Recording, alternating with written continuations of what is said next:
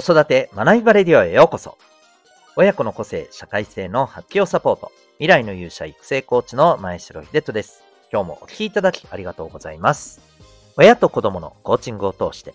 お子さんが失敗から学ぶマインド、息を吸うようにチャレンジする行動力を身につける。そんな教育のサポートをしております。この放送では、共働き、子育て世代の皆さんに向けて、子供との関係、望むキャリア、生き方に向けて自身の答えを見つけるヒントを毎日お送りしております。今日は第823回でございます。中学受験に向いているのよくある勘違いというテーマでお送りしていきたいと思います。また、この放送では毎日が自由研究探究学習施設 Q ラボを応援しております。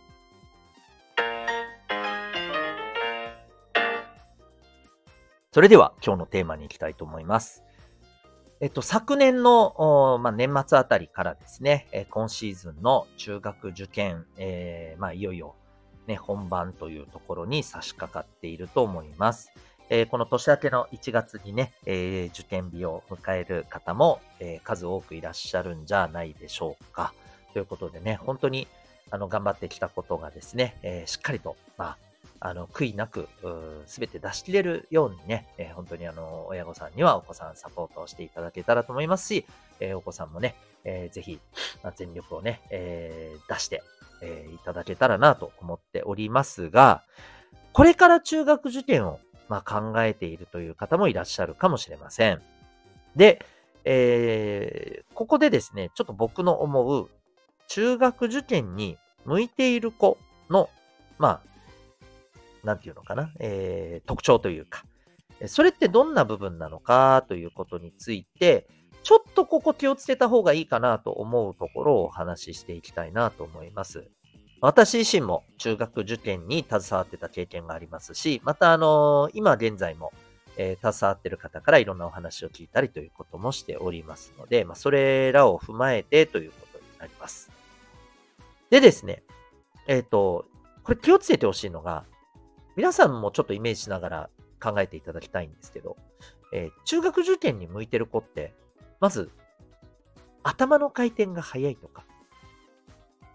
学校のね、えー、テストの点数がいいとか、うん。あと、まあ、勉強をサクサク、なんていうのかな、こなしていく子みたいな。そういうイメージありませんか？えっ、ー、と、正直それも大事ではあります。大事ではありますけど、えー、それよりも何よりも、ここが重要であるっていうところがですね、えー、圧倒的に重要であるポイントがあります。それは何かというとですね、えー、まあ、粘り強く考え続けられるということです。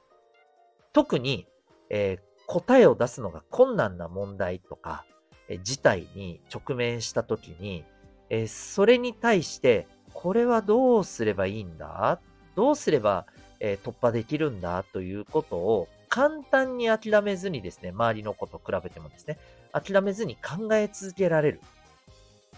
うん。ここが何よりも重要です。もっと言うと、例えば頭の回転はですね、そんなに速いとは思えなかったりとか、えー、それがあっても、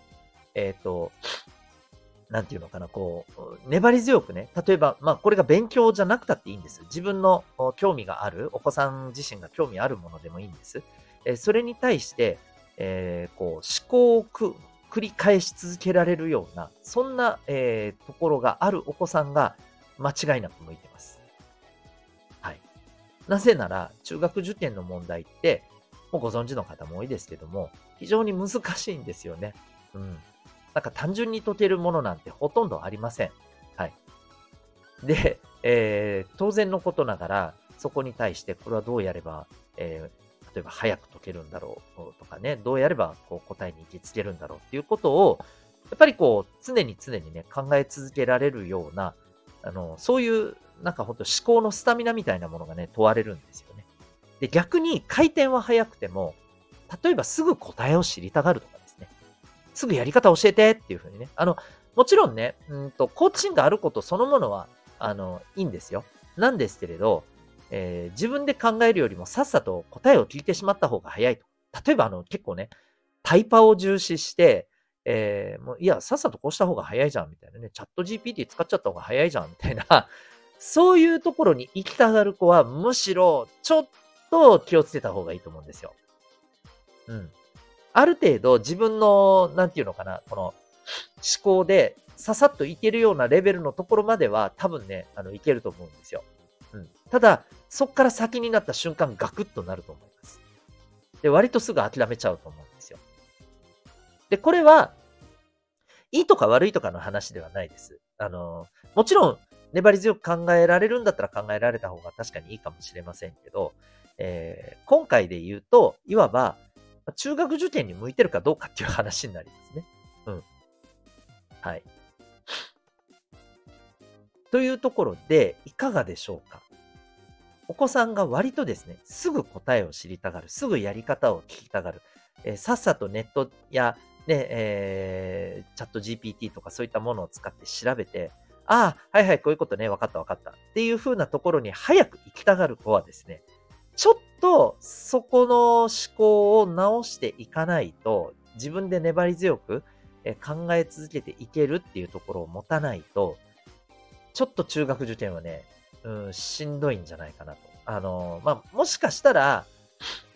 ある程度自分の裁量でパパって解けるレベルの問題を解いて、その実力で、え、浮かれる中学には浮かれるかもしれません。うん。でも、うーん、それ、なんだろうな。でもね、多分ね、あの、中学受験のこう勉強をするっていうことで塾とかにも行くと、それ以上の問題絶対にね、向き合うんですよ。その時にね、どんな影響が起きるかっていうところなんですよね。で、それがずっとね、続いていくと、下手すると、その子の自信を根底からへし折ることになりかねないんですよね。そう。だからそういう部分も考えると、僕は、やっぱりね、中学受験って向いてる向いてないっていうことをしっかり考えて挑んでいくべきだと思っていて、えー、で、そこに必要なのは、粘り強く考えられるかどうか。頭の回転がそんなに速くなくとも、それができる子はやっぱりね、えー、伸びます。まあ、それこそあの、えー、っと、エピソードにもね、なってますけど、えー、下克上受験の、あの、お子さんなんかはね、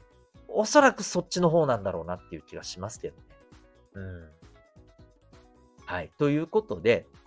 まあ、ぜひですね、えー、粘り強く考え続けられるかどうかっていうところがですね、えー、まあ、中学受験に向いてるかどうかっていうところの大きなポイントだということで、まあ、ぜひお子さん中学受験考えてらっしゃる方は、えー、それを踏まえてですね、えー、改めて、えまあ、どうすべきかということをね、考えてみてもいいんではないでしょうか。ということで、今日はですね、えー、中学受験に向いているのよくある勘違いというテーマでお送りいたしました。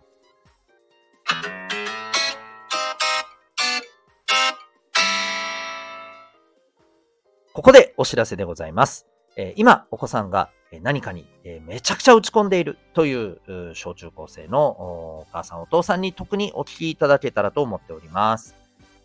えー、お子さんがですね、まあ、勉強にせよ、部活にせよ、えー、何か違うものにせよ、えー、目標、結果を求めてですね、え一生懸命打ち込んでいるんであれば、えやっぱりそこに大事になってくるのはですね、えもちろんがむしゃらさとか、え行動の量も大事ですけれども、一方で自分自身を俯瞰してみれる、えいわばメタ認知的な視点もめちゃくちゃ重要になってきます。あの、やっぱりですね、うん、まあ、努力、根性は大事なんですけれども、それだけで物事がね、えー、結果が出るほど、やっぱり甘くない世界にまでもしかしたら、えー、そのレベルの結果を出そうとしてるお子さんもいらっしゃると思うんですよね。うん。えー、っていうことを考えたときに、えー、自分自身を俯瞰してみる視点を養うこと。これめちゃくちゃ大事です。で、これは何も今の勉強とかですね、今取り組んでいることだけに限った話じゃないですよね。えー、将来社会に出て、えー、仕事、ビジネスっていうところでも、えー、大切ですし、え人間関係の構築というところでも重要です。そんな、まあ、視点を養うための、えじゃあトレーニングってこれどうすればいいんだというふうに、えお感じになるかもしれません。えそういったですね、え視点を養うための、えアプローチ。これがですね、コーチングでございます。B カラフルの親子コーチングプログラムセルフアクションコースでは、そんなですね、えー、メタ認知能力を、まあ、磨いていくということにつながる、まあ、いわば自己対話をこう促していく、えー、コーチングセッションを行っております。えー、自分はどうしたいのか、うん、今の自分はどんな状態なのか、どんな風に見えるのか。こういったところをですね、コーチの視点も借りながら、改めて冷静に見ることによってですね、自分自身を客観視できる感覚を養うことができますし、またそこから、えー、一心不乱にね、頑張っている時には見えなかった大事なことっていうのが、まあ、気づけたりするわけですよね。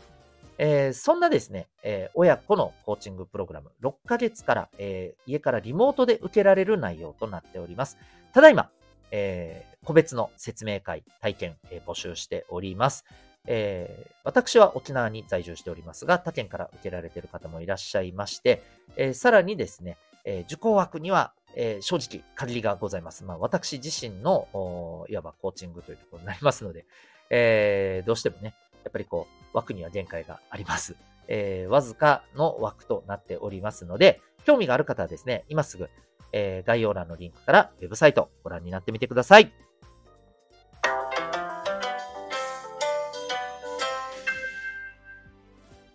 エンディングトークでございます。最後までお聴きいただきありがとうございます。えー、今日から仕事始めの方多いんではないでしょうか。一方で、お子さんは明日から学校という、えー、場合が多いんじゃないかと思います。というわけで、今日は結構ね、いろんな状況がない混ぜで、えー、慌ただしい、落ち着かないという方もいらっしゃるかもしれませんが、え、まあ、心も体も健やかに、え、お過ごしいただけたらと思っております。